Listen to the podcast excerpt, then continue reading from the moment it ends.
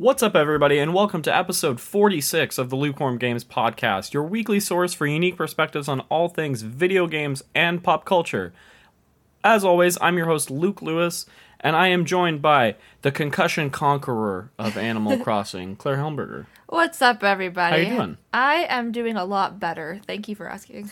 Your moniker this week foreshadows, well, I guess not foreshadows because it already happened, It but just like reflects. it reflects how we've been absent on your podcast feeds the past couple weeks and that was because claire had a concussion and needed some good old recovery time yes. so we stepped back for a little bit um, we were saying this on our patreon show yesterday but big thank you to fans and friends of the show that reached out to send their well wishes for recovery and support and Yes. Thank you it was much. just really nice to see. It was. And um super like- happy you're feeling Yeah. better and do you want to talk a little bit about just how you're doing and Sure. I feeling? I just want to say that it really made me feel like I had permission to just take care Yeah. of myself. Um, all the support online, so I really appreciate all of it. Thank, thank you so much for your kind words and your, and your compassion and your care. It meant a lot. Um, I'm doing a lot better. The first couple, the first like week, I, I would say, or week and a half, were pretty iffy. Um, and it was also the busiest week of the school year probably Right, so far, so or at least in a couple months. you were so- already like balls to the walls Yeah. working constantly. and I had to take a huge step back, but I still wasn't able to fully step away, and I had to let a lot of things go um, professionally, which wasn't a fun thing to do, but it had to happen. Um, and yeah, I really just I needed that time, so I'm doing a lot better now, thanks to thanks to you taking good care of me and reminding me to um, take care of myself too and not overdo it. So well, wouldn't be here without you, babe. I and the listeners are just glad you're okay and everything. me too. feeling better again and you're you're back to normal. You're playing video games. You can look at screens. Thank Again, that was a weird like week or so where it was That like not you couldn't watch TV or play video games. right. Um, but yeah, I'm like I said, I'm just really, really thankful you're doing better.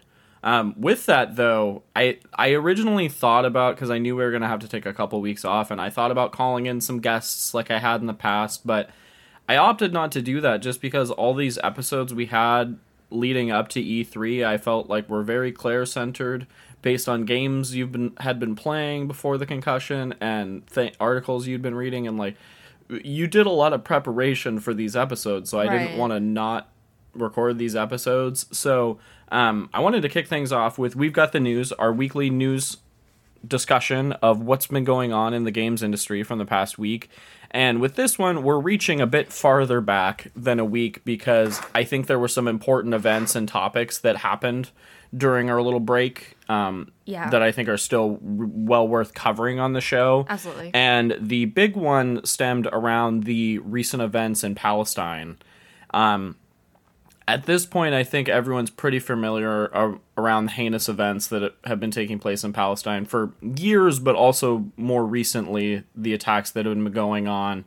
Um, a lot of innocent lives have been lost in just horrible ways. And I wanted to talk about how this relates to the games industry because I think it's incredibly important to discuss. And as we've said with movements like the Black Lives Matter movement and Stop Asian Hate, um, Lukewarm Games is a place where we want to use our platform for positivity and we want to uplift unique voices and we want to support people who need our support and deserve our Right. support. And in this case, I think this cause really Right. falls into that. Well, and it's important to not remain silent Yeah. on big issues that affect the world because we are part of the world. Yeah, and so I wanted to have um, kind of a, I don't want to say a more intellectual discussion than what we usually do because I think we have intellectual discussions, Yeah. but I wanted to talk about a kind of a serious topic for a minute within the games industry. So this all stems around um, an incident with IGN involving Palestine and kind of the coverage in games media of the events happening in the Middle East. Um, so I wanted to pull from an article by Steven Strom over at Fanbyte Media inside IGN's battle for editorial independence. So I'll just read a little bit of this just to give listeners some context if they're not familiar, and then we'll discuss a little bit. IGN, one of the largest websites dedicated to covering video games news and reviews, underwent a very public scandal this month. The trouble began when the site's parent company, J2 Global, seemingly removed an article on the site titled How to Help Palestine Palestinian Citizens, which acted as a call to readers for humanitarian aid, all without editorial input or authorization. Unfortunately, the situation only appears to be growing more complicated and intense. This action was seen as a major step over the boundary between corporate ownership and editorial independence traditionally expected in free journalism, and indeed necessary for its continued credibility. Certainly, several dozen IGN staffers thought so. Two days after the article was removed, 82 out of 238 IGN employees signed a public statement to express their disapproval and plead their case for common editorial independence. The whole thing is worth reading, but the centerpiece was that the parent company shouldn't be able to unilaterally remove content created and endorsed by the editorial wing.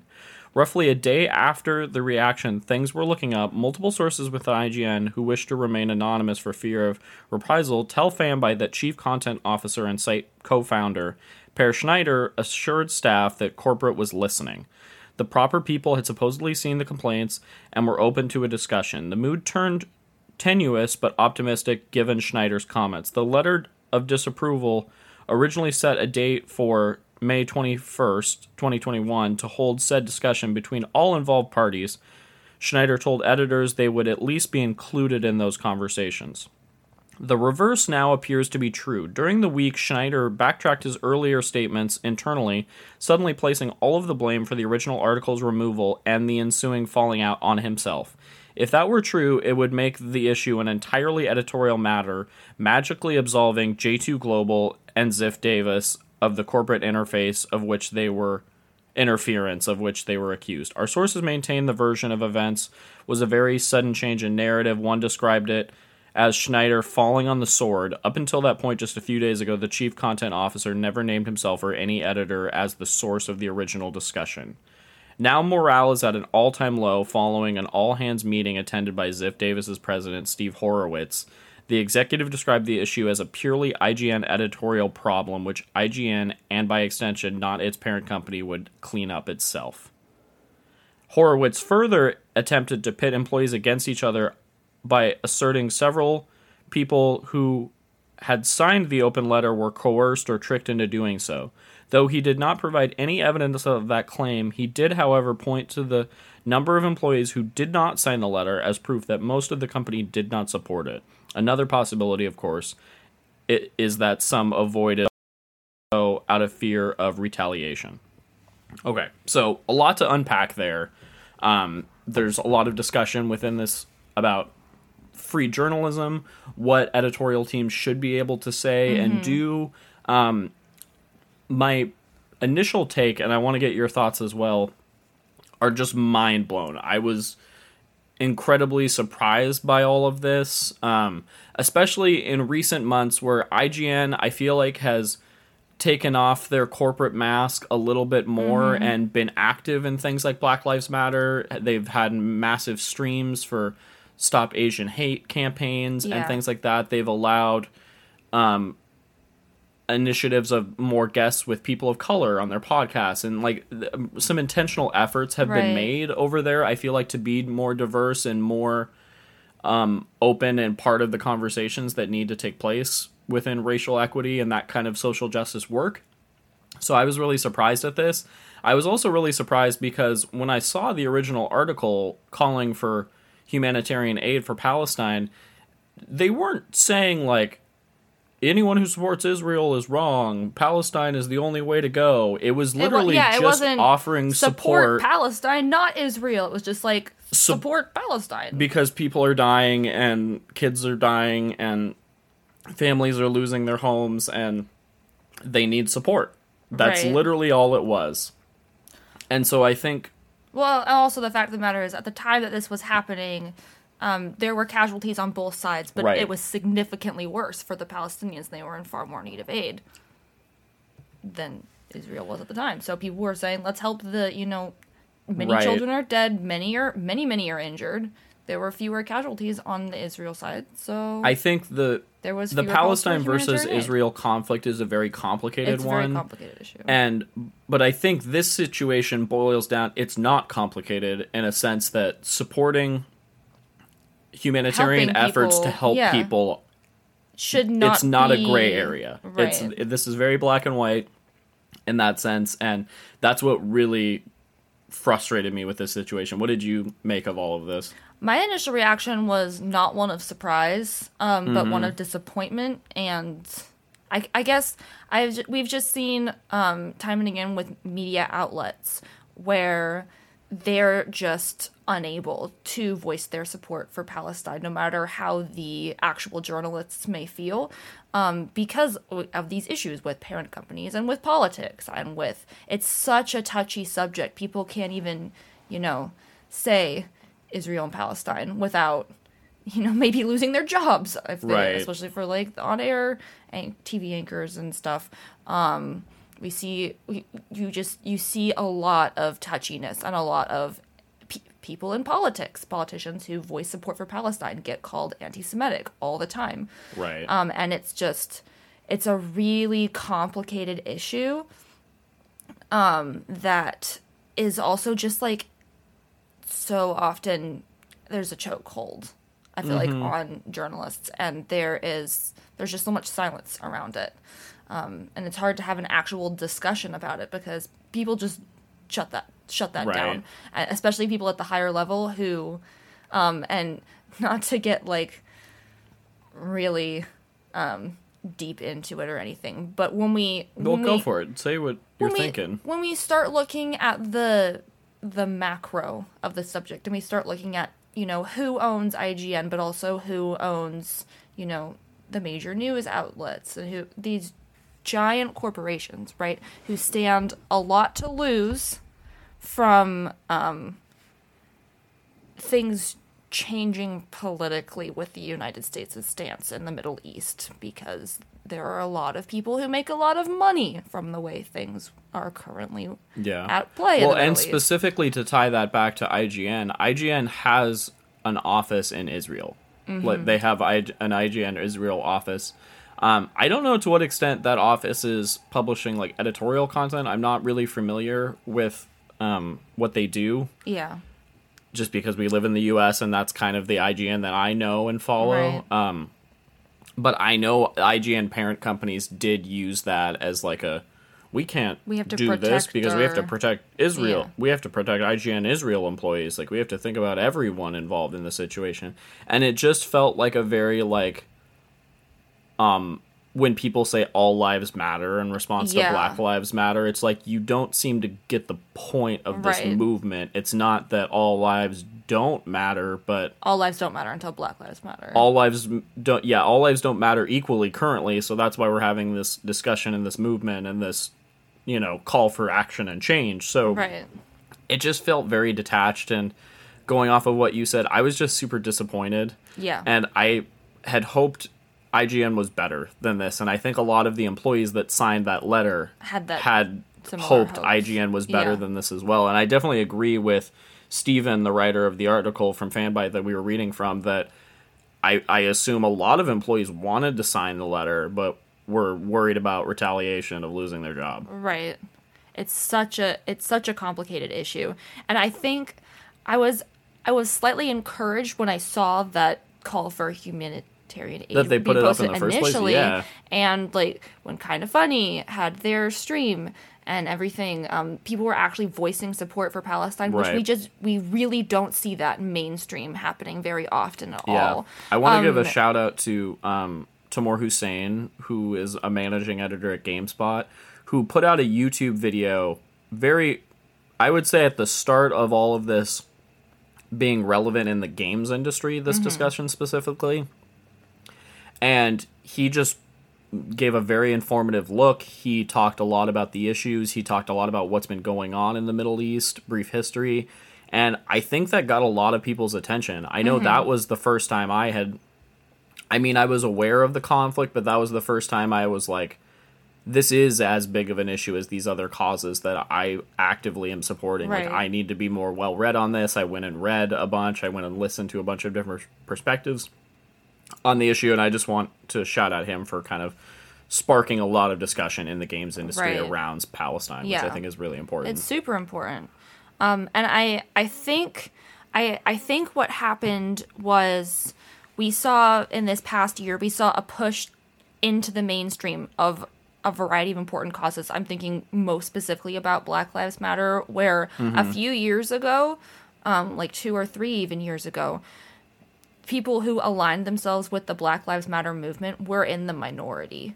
And like corporations weren't saying Black Lives Matter because there was so much backlash, and celebrities weren't putting, you know, things on their social media because of the backlash. And it was just, it was a lot more controversial. And then last June, it just wasn't anymore. I think we all collectively decided not all of us obviously there are still people who but i think the majority of people got really on board with the black lives matter movement last I think people June. are more used to speaking up now. right and, and- now it beca- yeah. and it, it became a mainstream thing and we started to see cor- corporations voicing their support for the movement and it became more now it's more controversial to not say that black lives matter or to say that all lives matter is like something that will get a celebrity, you know, blacklisted instead of the reverse being true a few years ago. And so I, I bet what, what happened here is that people, and this has been happening with other social movements too, people are saying, all right, it seems like we're finally reaching a point where we can voice our opinions about social issues and we can all come together on the idea of helping people who are being oppressed.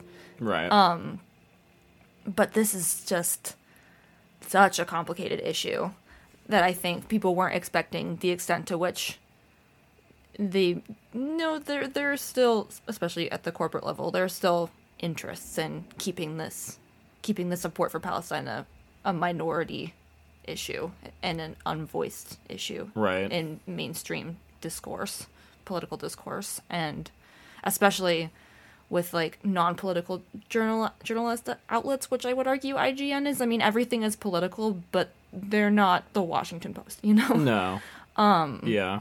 and so that's why i think i think a lot of us were hopeful to see that first happening the support first being voiced and then i think we're very disappointed to see that it doesn't look like we're Yeah. quite there yet It's also worth noting too that this didn't just happen at IGN. I know Game Informer voiced similar humanitarian effort resources for Palestine on their website, and it was also pulled by their parent company. Yeah. In this case, GameStop. Um, and it's kind of happened all at, around the same time, but it felt more oppressive.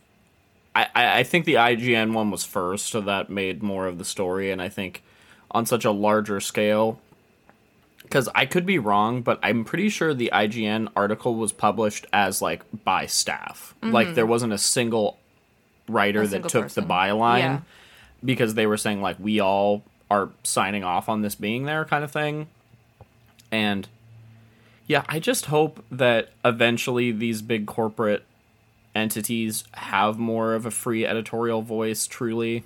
yeah And I think from their perspective, I really feel like they should see that as long as they're being fair and reasonable in their coverage and mm-hmm. reporting fact and giving resources And and, giving being biased. information. Yeah, like they're just they're just putting resources out there. They're not saying you they weren't have even to do voicing support for one side or another. No, they were they just were literally saying, here are help. resources if you want to help. That's the the most frustrating part of it to me. And it wasn't about like sign a petition about why the United States military has to do X, Y, or Z in Yeah. response to this. Like it wasn't it wasn't an action that could hurt anybody. Right. It was only an action that could help. Yeah, and I think about myself as someone who wants to break into the games industry professionally and like hypothetically would love to work at, at IGN or Game Informer as a host or producer or writer of some mm-hmm. nature and the fact is things like this definitely like taint that a little bit Right. to the point where like I know those editorial teams are fantastic and I know what those editorial teams want to stand for and what they believe, but whether they're they'll be allowed to do that in the same way that like we're we have an independent podcast right now. You know what I mean? This is our product, and we can We can decide what say, to say. what we want, and we can use our platform how we want. And there's something th- something to be said for Yeah, definitely. that content content creator space right now that can drive discussion and drive Right. you know calls for action for just causes. You know yeah. what I mean? And I think this is a really big and important topic about you know free journalism and Yeah. journalists being able to do their own research, form their own opinions, and present information in an uncensored way to the public as long as it's fact based. Because what we have seen a lot recently is we have often very conservative large corporations Yeah. who own most media outlets, especially like print journalism. Um, and, you know, like even local news stations are mostly owned by big corporations.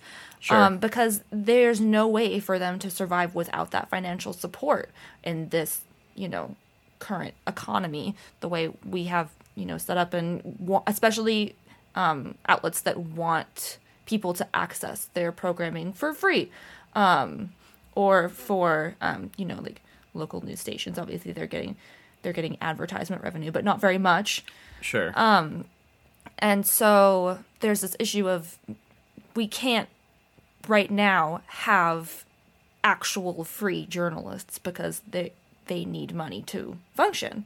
Um, and if you are interested in this topic, listeners, uh, a couple years ago, I think maybe two years ago, John Oliver's show did a really interesting piece on um, this exact topic yeah. um, journalism and uh, journalist outlets being owned by corporations and what that does. And there was one corporation in particular that was looked at and scrutinized in that piece. So, um, really interesting topic.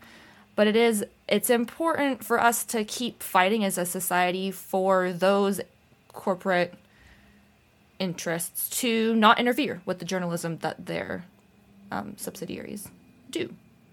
Yeah. I think like we said at the top, like it's that simple. Yeah. it's it, that part of it is not complicated. So I hope to see positive change on that front with larger Yeah, editorial sure. teams and more corporate Yeah. overlord companies and that sort of thing going forward. and having respect for their journalists, especially because there are so many corporate entities who own fake journalist outlets who don't provide actual factual information Right. and who are you know telling lies and they don't censor that because it serves their interests. Right. The other thing too, though, is I- I just thought of this, but like IGN is claiming that they're protecting all of their employees, all lives matter, that kind of vibe. Mm-hmm. But what about like employees that IGN has of Palestine, Palestinian descent that are from Palestine? Like those people aren't supported. You know what I mean? In the same way, like they work for the company just as everyone else does, just as IGN Israel based people to you know what I mean? It's like it we could go on and on and on about this, but it's just it's baffling. Right. Well, and the, the the thing that I don't like about that argument also, if we're going back to that, is Sorry, I just like that popped into my head as no, you were talking yeah, and I was it's thinking. A, it- there's a lot. There's a lot to unpack in this conversation, so it might not always be linear. I mean, I think it's hard to have a linear conversation about this. But sure. um, another thing about that, so we have to support all of our employees. How does sending humanitarian aid to people who are wounded it. and need medical supplies and Right. food and water, how does that hurt the employees of a corporation in a completely different location than what's happening?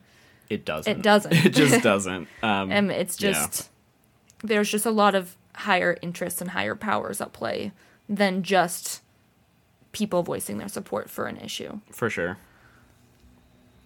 Well, with that said, do you have anything else you want to add on to the Palestine discussion Um, I for right now? I just think it's important for people to keep an open mind and remember that everybody who is involved on both sides, um, they're all just people trying to live their lives and trying to um, do what they feel.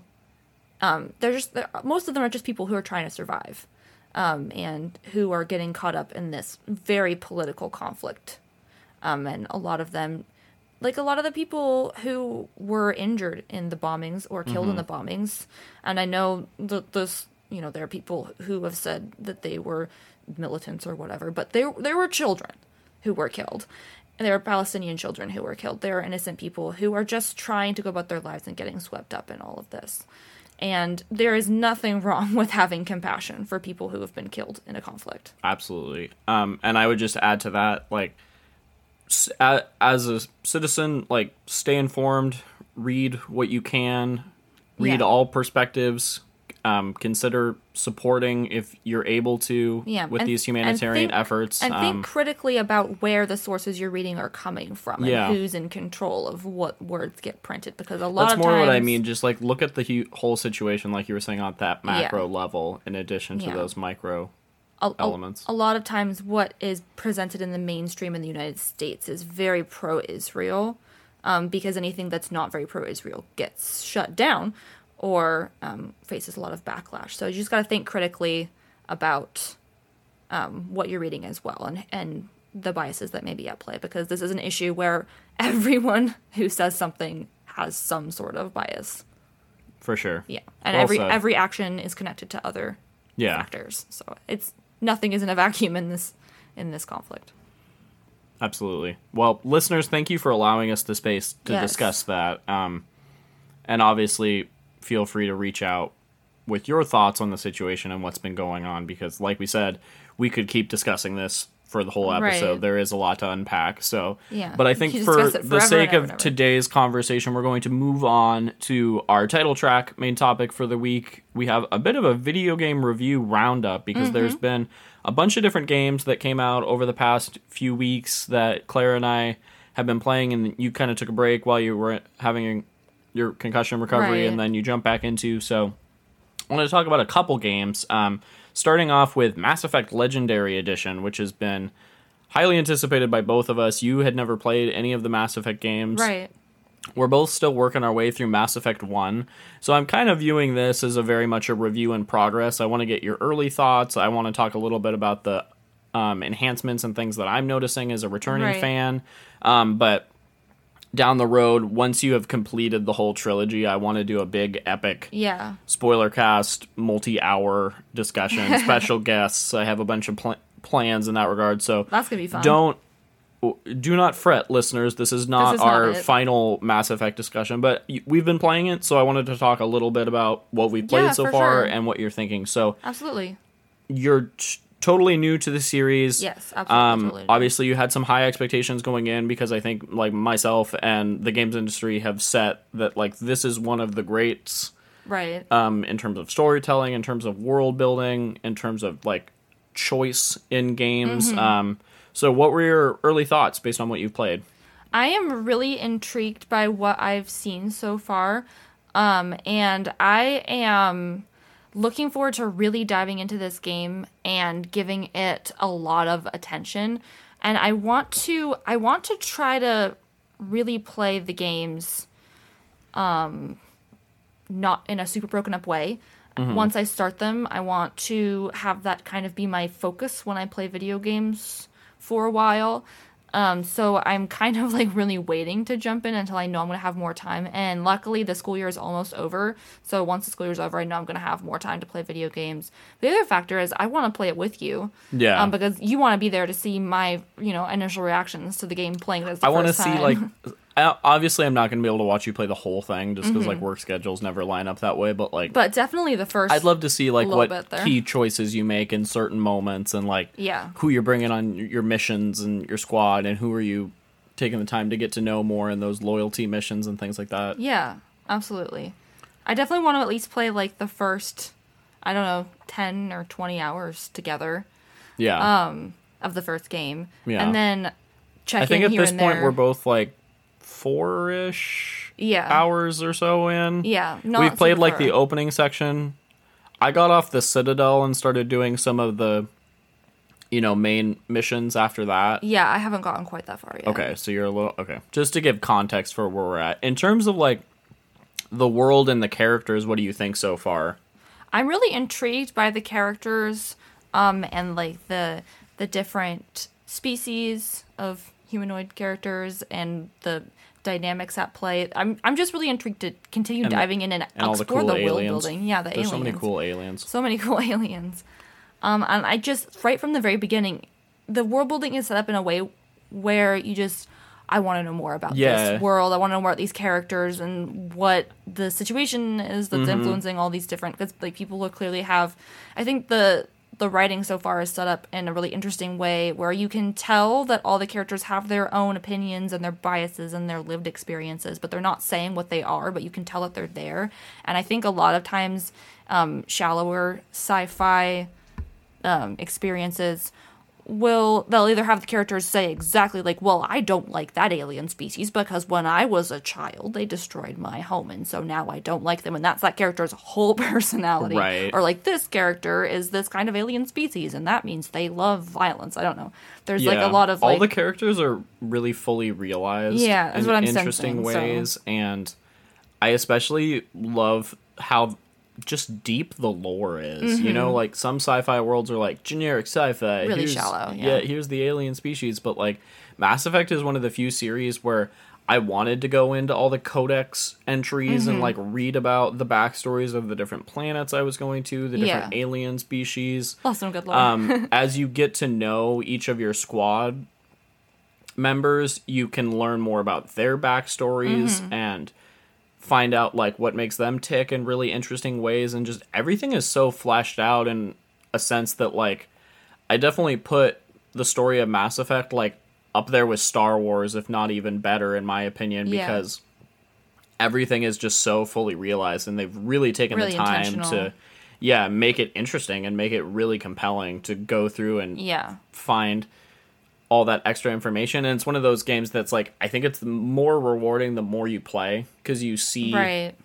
And especially i think most people feel this way but the jump from mass effect 1 to mass effect 2 and just seeing how your choices in the first game influence the second game and how the relationships you built with those characters influence the second game and you'll get entirely unique storylines based on ways you play Mm-hmm. and i don't mean like other people can get the same storylines if they make the same choices as you but like but you don't see that storyline if you make a right different but i'm saying like within your playthrough it's a unique experience where like depending on you if you had a conversation with say Garrus in the first game that influences what will happen regarding his character arc in the second game or Right. if you take a random side mission with a guy that character might pop up in later games and be able to help you because you helped them Right. in Mass Effect 1 but if you totally blew them off and like didn't even do anything with them that option will be closed off to you and I yeah i just can't wait to it's experience just such that there's such complex systems and i remember at the time it was just so novel and even now like there have been games like the telltale series and different games that have implemented choice into games but there still hasn't been anything like mass effect on the grand scale of Right. the choice mechanics and things like that so yeah it's one of the all-time greats and i'm really enjoying getting to see you go through it yeah um, even just the early moments because you you get goosebumps. You know what I mean? You're setting foot on the Normandy for the first time. Um, you're at the Citadel Council meetings and things like that. Like the early moments hit, and Mm-hmm. I wanted to talk a little bit about some of the enhancements that have been added. Um, originally, this is like someone's gonna pull my gamer card from the internet, but I never completed Mass Effect One back in the day, and the reason was because I didn't have an HD TV at the time when I was playing it, and on a standard CRT, it was so hard to read the text. Um, and so I fell off of it when I was playing it. And then we had an HD TV by the time Mass Effect 2 came out, and I just jumped into that one because I had a PlayStation at the time, and Mass Effect 2 came out to PS3 later after launch, but it didn't come. The first one didn't come until like a year or two later when they put a collection all together. So I just played Mass Effect 2. And so Mass Effect 2 was always my favorite because that was like my main introduction into Right. the series. And so I played a good like I would say 10 hours of Mass Effect 1 um without having uh, I really struggled to read the subtitles and things like I said, so it was kind of a marred experience for me, but I really enjoyed it. So it's been awesome to go back play it in full 4K HDR. I can read all the text. Read the subtitles. um, playing with headphones, so I'm getting this really immersive sound experience, Yeah. and um, it's just been awesome in terms of graphics. The game looks incredible. I think it totally holds up visually, and the enhancements they've made are like out of this world. It's Right. awesome. there is that issue with the sound, though. Speaking Yeah, on. PS5 at least, I've been reading that other people had this issue too, but um, the surround sound was like not mixed properly in the first update. So there's like some sound, like for example, footsteps and like ancillary dialogue while you're playing that's like incredibly quiet and very hard to hear. But then gunfire is super, It's super so loud. And I found when I play with headphones that doesn't happen. So I've been tending to play with headphones and I haven't played it the last like week or two, so this could have been patched out. Mm-hmm. And I'm sure it would be because the developer was aware of it. But hopefully the the surround sound is adjusted because the music and the sound of this game hits on every Mm-hmm. level and I would love to experience it with a more like premium sound system experience Right. with our sound bar and subwoofer and whatnot. Like I think it'd be really cool. Yeah, absolutely. Um, Combat also feels really sharp, and I feel like there definitely have been some smooth enhancements made. Like it doesn't feel incredibly different, but it feels like what I remember it being. So that means like rose-colored glasses. It definitely feels better than it did. And specifically, everyone's biggest gripe in the original Mass Effect was the Mako, which is the little uh, like on land um, vehicle that you Mm-hmm. pilot as you're exploring the planets. The controls in the first in the original game, oh man, it was Super so janky. rough. this one still a little janky, but significantly better. That's nice. So there's that. Yeah, really wish they would have done that treatment to the swimming mechanics in Super Mario Galaxy, but here we are. lol um speaking of remakes but like yeah i do feel like on that note this was a very intentional and very like Mm-hmm.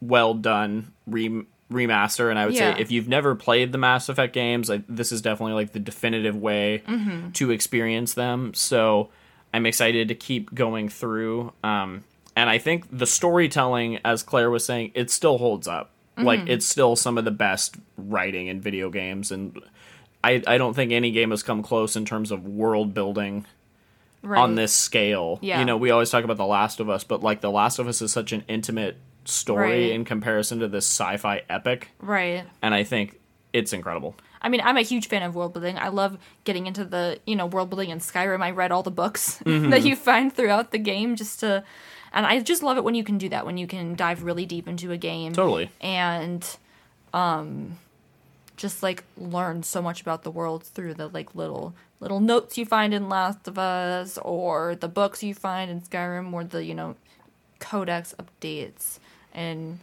Mass Effect or the like your little PDA tidbits in Subnautica, which we're going to talk about Right. too. Yeah, totally. I just love reading about what you find in the world, and like in Hades too, you learn more about the other characters. You get the little little book filled out. I just love that stuff. Yeah, no, it's great, and it it enhances enhances the experience yeah, it for does. sure. All right, well, like I said, we're definitely going to talk more Mass Effect once you have completed all the games. Mm-hmm. Um, like I said, special guest, spoiler cast review coming Yes. down the line. I'd say probably Yes.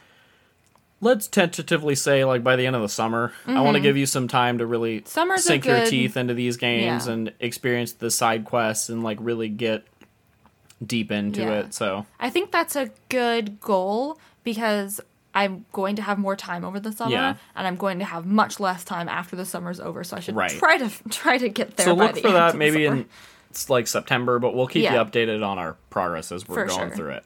Okay. Awesome. Speaking of diving deep, Ooh. that would have been a really good segue if I'd actually said it when. Segue. well, no, you're that. No, it was a good segue. What are you Yeah. talking about? Okay, um, we're talking about Subnautica Below Zero, Yes. one of your most anticipated games I of the can't. year. I can't believe how hyped I was for this game. So, talk to me about how you've been enjoying it because within like a week and a half, you played like over 20 hours of this game when it first came out. Yeah, I've- Something like that or more. well, what with my concussion and all, I haven't played as much as I would have liked. Well, but I've because it still came out played before like your 25 concussion, hours. so you played Yeah. a lot though that initial week you Yeah. had the game. and then I had to take a break, Right. and I've played a little bit more, and then things got crazy. Um, Busy with, and- with school. right. Yeah. So, So, talk to me. 25 How's it going so far? I am What do you think of it? absolutely in love with this game. Like I really loved the first Subnautica and it made in my like top 10 favorite games of all time list Mm-hmm. for sure. But this sequel has just pushed it like way over the edge. Like it has enhanced so much my experience of the first game um and I think they've built on what they established in the first game in Yeah. such an interesting way.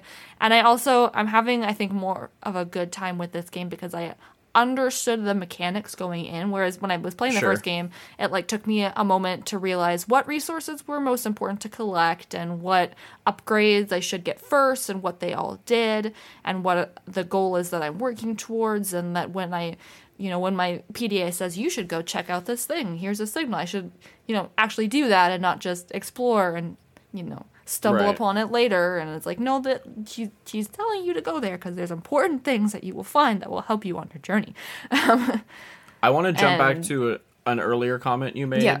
N- not to cut you off, but you used the word sequel. So is this a full sequel or is it more of a DLC? Like, what size of game are we talking about here in comparison to the first game? Yeah, so I haven't played the whole thing, so I Right. can't say definitively. And also, I would say that my play time for the first game was elongated because of what I was just saying. Of like, I was just kind of You were figuring fumbling out around. the game, I wasn't sure what was important. the systems. But I Yeah. think that's kind of how this type of game wants you to play Yeah. it. Like, it wants you to explore until you understand how to play it. But this, I, I also had to do like a lot of looking this stuff up online because I Sure. wasn't quite sure and reading like tips and stuff. Like there were some things like minor game spoilers, but um, in the first game, your ship crashes onto the planet. Mm-hmm. Um, four, five, four, six B, I think. Um, and I, right. I didn't know you could go back to the ship and like forage for items. And there are some things on that ship that you can't keep playing the game without. And I was just like, I don't know how to get X, Y, or Z upgrades because I can't find it anywhere in the environment. And I was like, oh, online it says I have to go to the ship, and that's one of the first things that you should do after you know the start of the game. And all here are all my upgrades. You know what I mean? I definitely played the first game for like 25 or 30 hours, and I didn't know that either, so that's really funny. Yeah. Um. And, and so in this, I would call it a sequel, though. From what I've seen, I think that the, it's very streamlined. I think there are more. Um. It just seems, without any spoilers, there are more resources for It you to find in that like vein. there's a lot of content. There is this a lot of content. DLC. And I yeah, I wouldn't call it DLC for sure. And I also I think what I really loved about the first game is at first it just seems like a survival game, Mm-hmm. but as you follow the prompts and you explore, you realize that there are there's a story there that you have to and it, it's one of my favorite especially indie game mechanics where something happened and you have to figure out what it was um, and you get more and more information and kind of put the pieces together about Sure. what happened. But you're not like interacting with anybody, Sure. um, per se. You're just kind of exploring and finding information. And there are, are a couple of somewhat intertwining storylines in the first game.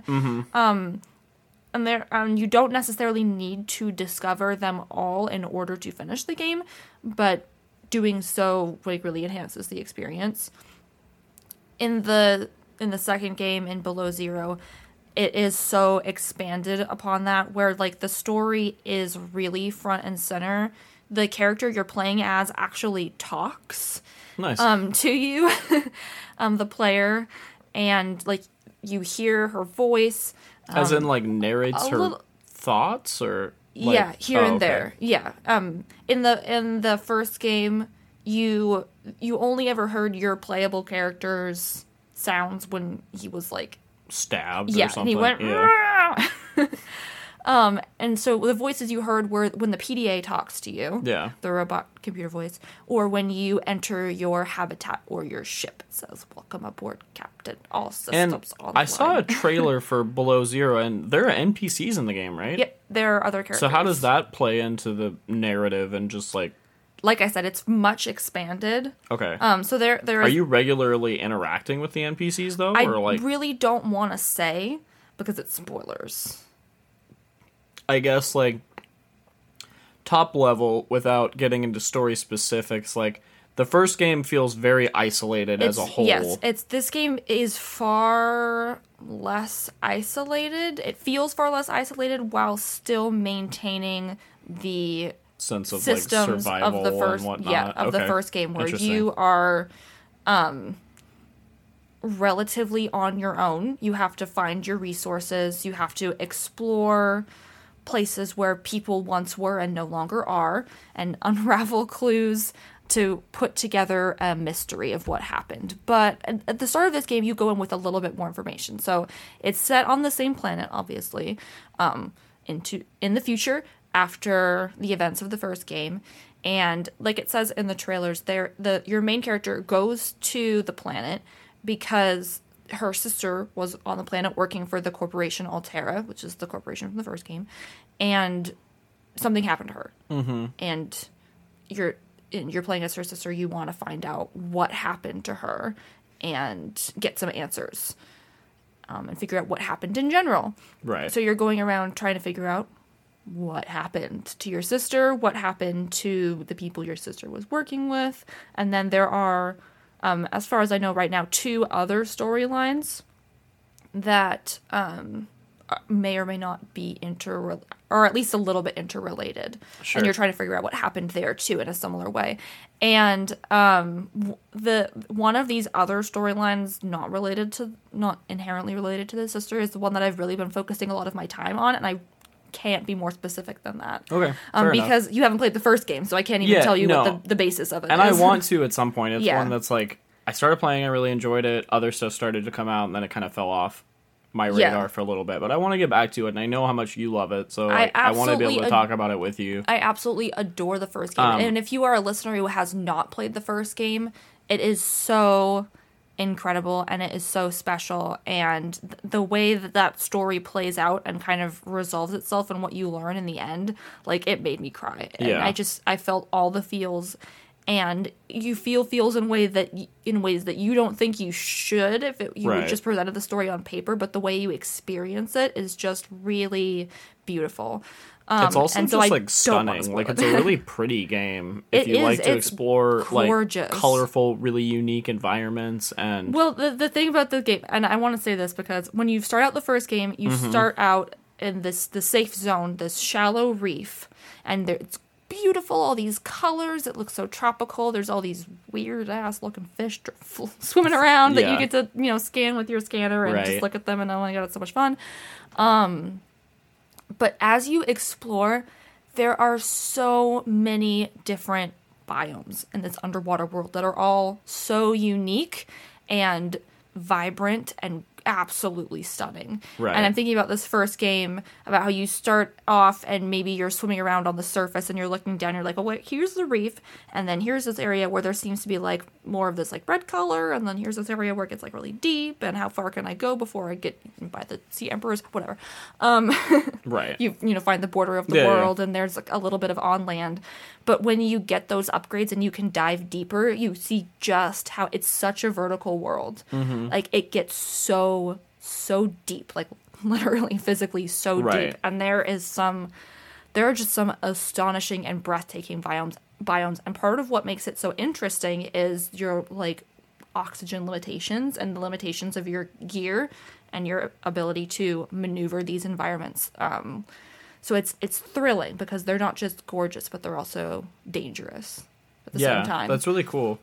How does the you you hinted at it a little bit earlier, but how does the setting get changed up in the second game so with this frozen? yeah in the second game you're in a like, different Does quadrant of the planet the gameplay, or are you A little like bit. cold? Do you have to heat Yes, things you up? are like, cold. w- how does that change things? Um, so in this second game, you are on you're in a different quadrant of the planet. So some of the flora and fauna is the same, and a lot of it is different. Um, so you're you know they're familiar friends, and that's what I was saying about how in the first game you start off in the safe shallows, and it just feels like you get so used to playing in that biome that it feels really familiar. And so when you in the I'll just tell you what happens at the start of Below Zero. You crash land Yeah. on a iceberg um, in your ship, and you are freezing because it is so inhospitably cold on the land in this game. So you have to just run as fast as you can and get in the water. Um, so you get in the water. When you dive in the water, it's like an Arctic version of the safe shallows from the first game. And I just, I remember diving in and just thinking, I'm home. um, and there's a few differences in that um, Yeah. area. And it's just like, wow, look at that. That's new. Look at that. Look at the Arctic peeper. It's slightly different than the regular peeper. And it's just, um, it's really great. But then as you explore more, you see that there's a lot. Uh, there, there are totally different creatures, totally different biomes. So it wasn't just like the same environments, but slightly to the left. There are a lot of new, completely new areas to explore. Okay, and I cool. really, really love that. And That's I think, awesome. um, I really don't want to get into spoilers here, but I, um, if you played the first game and you're on the fence about the second game, they introduce some awesome mechanics here Okay. in this game. And cold is one of them. There is land in this game, and you have to survive um, the cold Okay. in various ways. sure. And there is, there are some new, um, how do you say? There are some new, there's new tech. You have new tech. Yeah. Um, you have new vehicles. Some of it's the same, some of it's new. Um, they added a couple options for your base, so you can do some new things with your base, um, and new ways to get around. But some old favorites return. The prawn suit is still something you can get, and I- I think I can say that without spoilers. But I, I freaking love that prawn suit. I feel Um, like Subnautica. I know, like from a story perspective, there is a lot of lore happening, but I feel like gameplay moments aren't spoilers because when you get to them yourself, it's its own moment Yeah. experiencing it. I don't know. For me, I feel like with this game, like I don't even want to see screenshots of you people you getting further in the game than I am because organically. I respect that. it takes my breath away every time Right. something new is added to the game, and I really well, want and to it adds to it. that sense of discovery that you're talking about yeah, too. definitely. Right on. Um, and there are just so many beautiful moments, and I think that there there t- there's a new creature and a new piece of tech that have inspired me to buy merch. Like I've never been inspired to buy merch before. I really want a stuffed pengling or a stuffed spy pengling. And nice. I is keep that a thing I keep that you can get? um, it doesn't look like it unless you make it yourself. Um, but fingers crossed, maybe p- other people will get want on the one, too. yeah, and That's fun. increase the demand. Um, and yeah, there's this little you you get this little robot. I can say you get it pretty early on in the game, so I feel like it's not spoilers to say it. Um, and when you use it, it it's like has this cute little boot up voice, and I love it so much.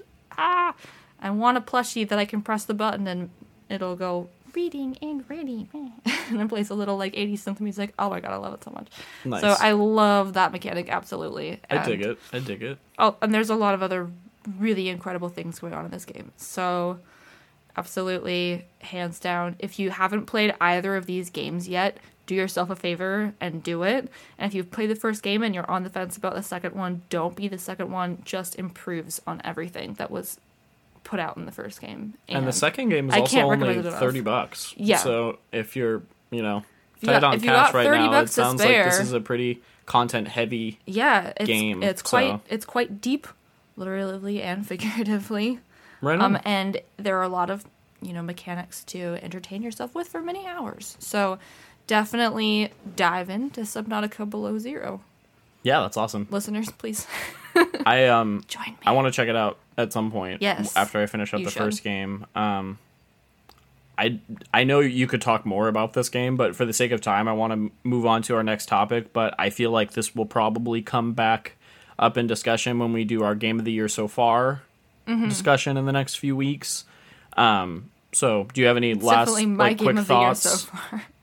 Do you have any last like quick thoughts about Subnautica so far? Um, I think I've said all that I think is most important for Cool. the listeners. Yeah, no, it was a really good deep dive. I'm we keep saying dive. I'm not like being intentional with these puns, but they're fun.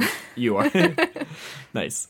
Okay, um I had one more game I wanted to talk about and you played a little bit Yeah. of this with me, but I've I watched you have play been, a fair bit too. I have been playing a ton of Knockout City, which is this competitive 3v3 dodgeball game from Velan Studios. It's Mm-hmm. an EA original.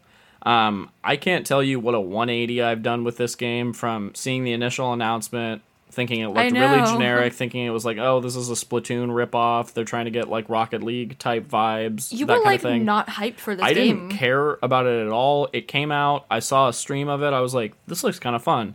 And they did this ingenious thing with their event called the Block Party, where you could play it for 10 days for free, and it's still on Game Pass. So if you have Game Pass, you can jump in on Xbox for free still. Mm-hmm. But for free, you could jump in and play the full game. You could level up, and then if you bought the full game, all your progress would carry over. But this game is so much fun.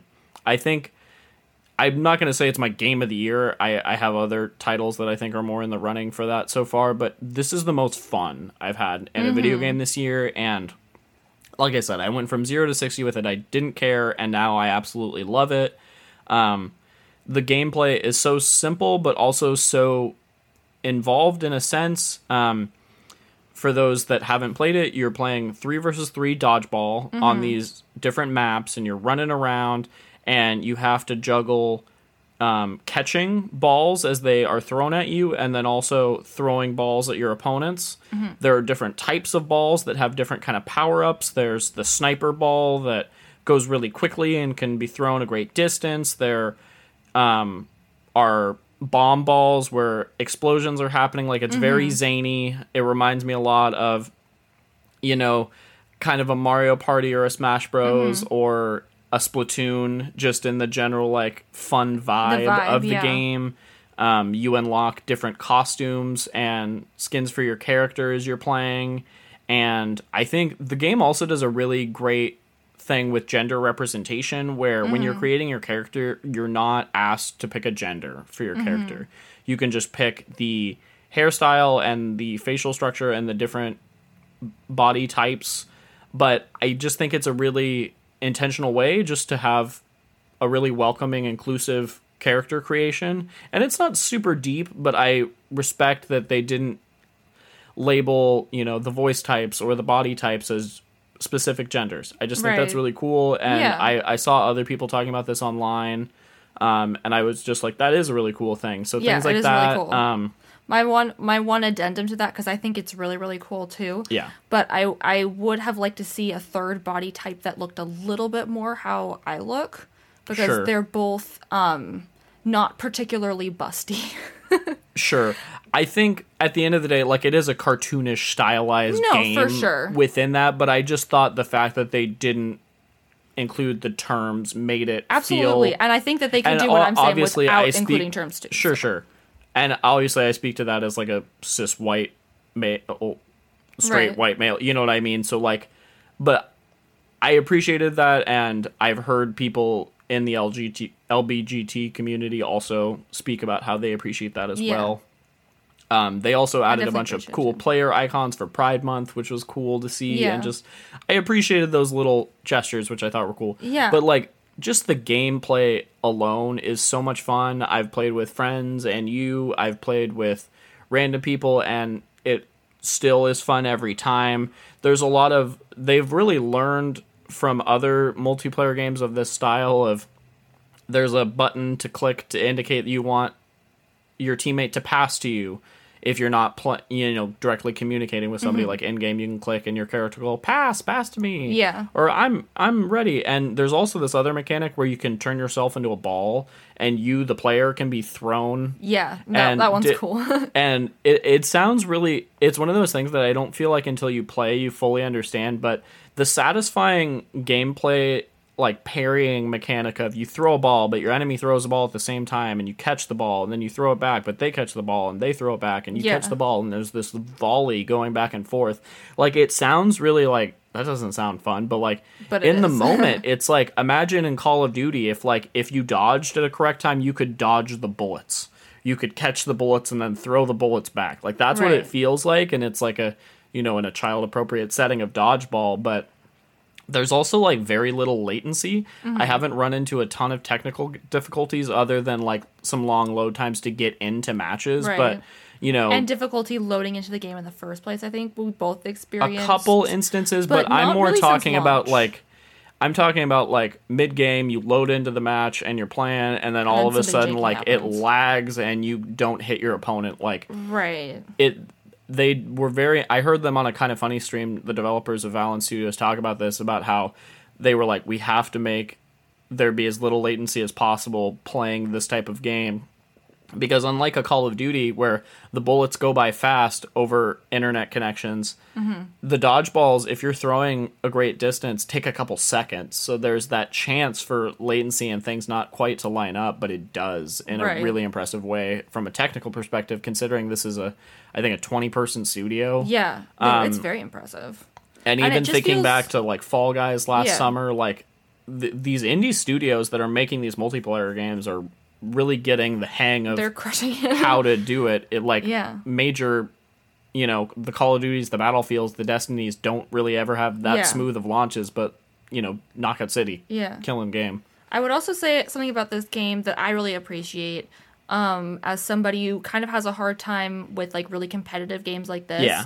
where they can just feel overwhelming and not fun and like really frustrating if you lose a lot and are bad, Yeah. um, which I tend to be, is that this one it feels like attainable to do a good job and without you know too much. You get better and better, obviously, but like as a newbie, Yeah. you can still you know nail a guy with a ball, and Right. they're you know it's attainable, but it's also just like it's really fun. It's easy to get a hang of um, at the like early and at, Yeah. at a base enough level where you can actually play the game and But then there's also some complexity to it, No, which makes sure. it interesting to keep playing. And Yeah. to build on your point that it's, it's, like learning fun, to play melodica. It's fun even like you were saying it's fun even when you're not playing exceptionally well because um, each player has essentially two lives or two hit points yeah, um, as you're running around and then you respawn and most of the modes are get to five points or get to 10 Right. knockouts. And there's a lot of like you can assist each other. And so if you like are tactical about it you and your teammate you can distract a guy and you can like pump fake the ball and pretend like you're throwing the ball while the other player is behind the character mm-hmm. and then you get him yeah, get them from behind and, and like that the the coordination and whatnot is something I totally didn't expect in this game Yeah, and like sure. there's just way more thought and way more complexity to this dodgeball game than I initially thought and yeah. You can actually like strategize Yeah. and stuff and um, play to your own so after the block party the 10 day trial was over I ended up buying the full game Mm-hmm. because I wanted to keep playing and all my progress carried over and I also want to give hats off to Velan Studios for enabling both crossplay and cross progression yeah, So you and I were playing. I was playing on PS5. You were playing on your Switch Lite. I have it downloaded on Xbox, and all my progress is also on Xbox to play with friends there. right. I have friends that are playing it on PC that we can just hop into a game together. And unlike, you know, some games that make crossplay rather complicated to do, this was very simple. You just search the username and Mm-hmm. Yeah, add the really easy. username.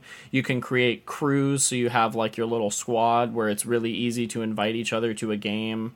Um, you can do custom lobbies, so if we had enough people, we could fill out an entire lobby with all of our Mm-hmm. friends very easily. They, I think, they just were very apparent that they learned from the mistakes of previous developers, and Yeah. even recent stuff like Fall Guys not having custom lobbies at launch and still not having custom lobbies, I believe, on console. Like this studio launched with full crossplay, full cross progression, you know, custom lobbies, every feature that you would want in a game like this. They Mm-hmm. Yeah. took the time and made sure they had it at launch and that it worked properly, which is really cool. Yeah, absolutely. I think they did they did a really good job. Yeah. Um, so what do you think about continuing to keep playing this game? That's the the thing. I have continued to keep playing because I've been in kind of a gaming slump lately where I've been working really late night shifts Yeah. where I don't get home until about ten thirty or eleven o'clock. and then you're too tired. To and at that point I'm just like I don't have the energy to play Mass Effect Yeah. right now. That's just sounds too much. And so I throw on a podcast and I play Knockout City. Yeah. And that's just been like totally hitting the spot lately.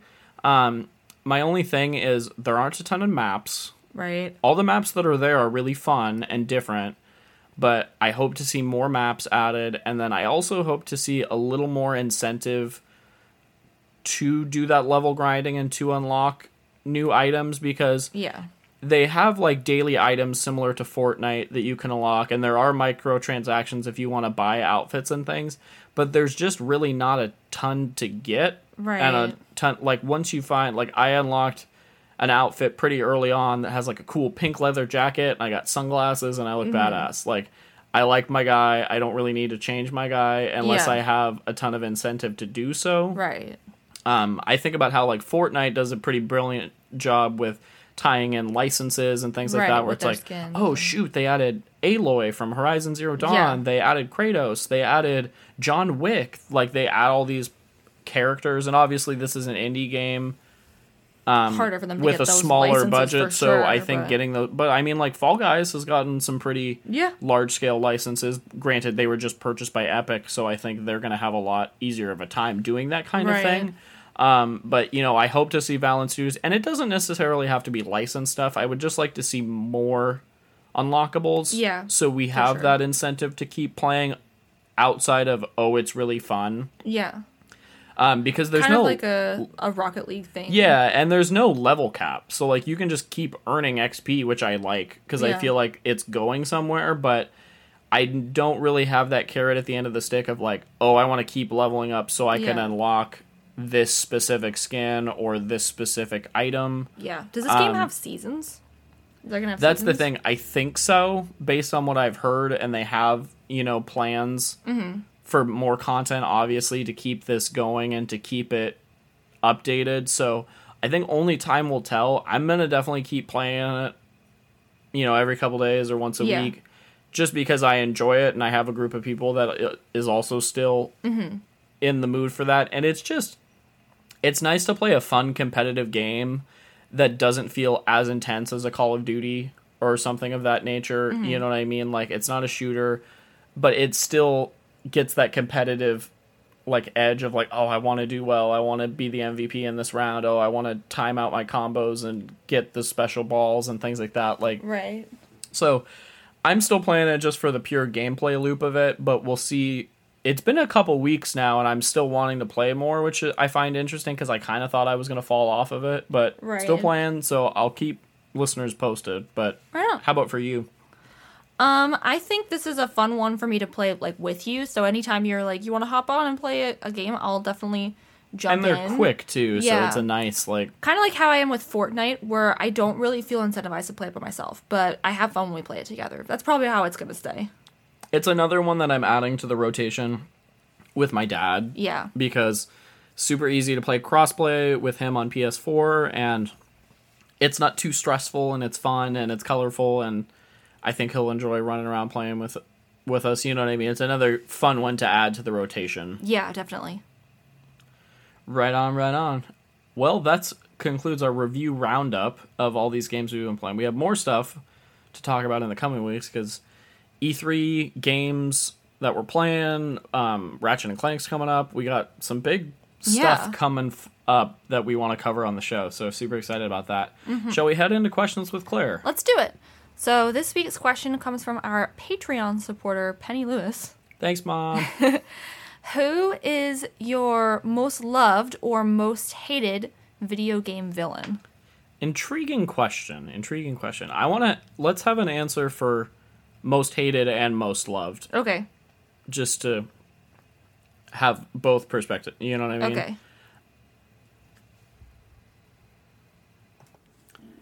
I think mine would be I'm gonna say the name of the game, but not who the villain is because it's a kind of a spoiler of who the reveal of who this villain is. Um, one of my favorites recently was Marvel Spider-Man in 2018, and the way they reveal the villain and work up to who the vil- main villain of the game is is very interesting mm-hmm. because you think it's one person it ends up not being that person mm-hmm.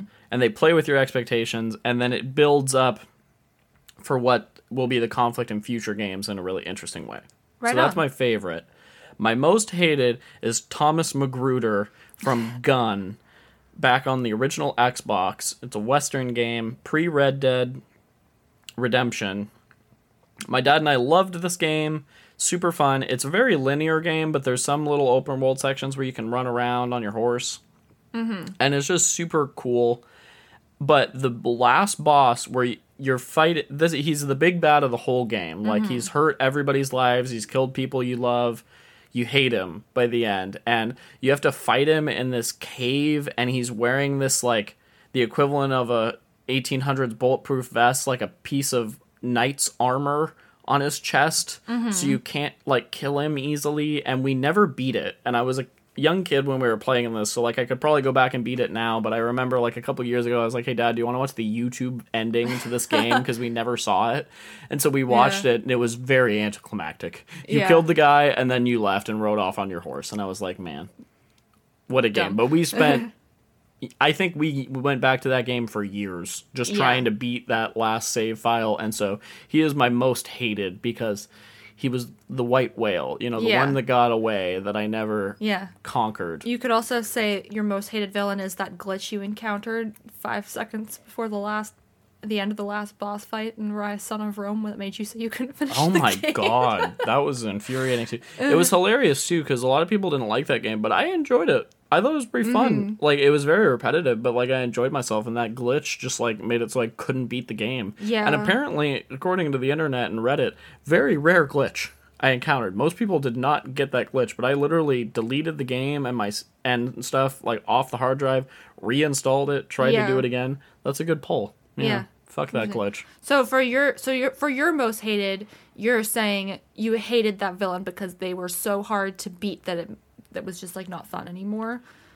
I also hated him. Like that was the Thomas Magruder was the bane of everyone's existence in the world of Gun to the point where I felt for those characters, and despite the fact that it wasn't a very like cinematic game, mm-hmm. at the time it was. But So he was a well written villain too. yeah, I think he was a well written villain because I we really hated him. Me and my dad really wanted to kill him, and we had Yeah. that motivation, which I don't always feel for Right. games other than like I want to defeat this guy so I could beat the game. But like I legitimately was like, no, I need to revenge avenge my family and my friends that were hurt by Yeah. this man, for sure. that kind of thing. So it was compelling, gotcha. compelling storytelling. So I think for my most hated villain, this one's kind of a cop out. Um, but it's in the same vein of like you really hate this villain because of how much pain that they've caused, but it's like good storytelling. Um, not really a villain, uh, not not a person, but just like hubris. Mm-hmm. Uh, in Subnautica, both games, Lol. just hubris. Fuck you, hubris. It's a very general. I like it though. It's good. Okay. yeah, my fellow Subnautica fans know what I'm talking about though. Hubris is the They're real villain there. of that game. What do you call yourselves? The subs, the subbies, the subbies, subnuts. subnots. I like subnots. That's fun. Um, and then I would say my most loved villain has got to be Abby from The Last of Us Part Two. Interesting to call her a villain. Yeah, Interesting. Because is she the villain? Is she the villain, or, or is, is she the villain the protagonist? is the villain our own humanity, Damn. but like set up as the as the antagonist? You know what I mean? Right. the initial start of the game, and then what happens later happens later, Some folks. Light, light spoilers there for Last of Us Part 2, but not really at this point. I feel like if you if you didn't know you play as Abby at some point in the game, I'd be very surprised.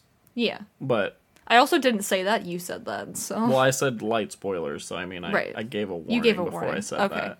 I'm just saying it wasn't light spores like retroactively to what I said. What I said was like fine for anyone who hasn't ever played the game Yes, before. yes.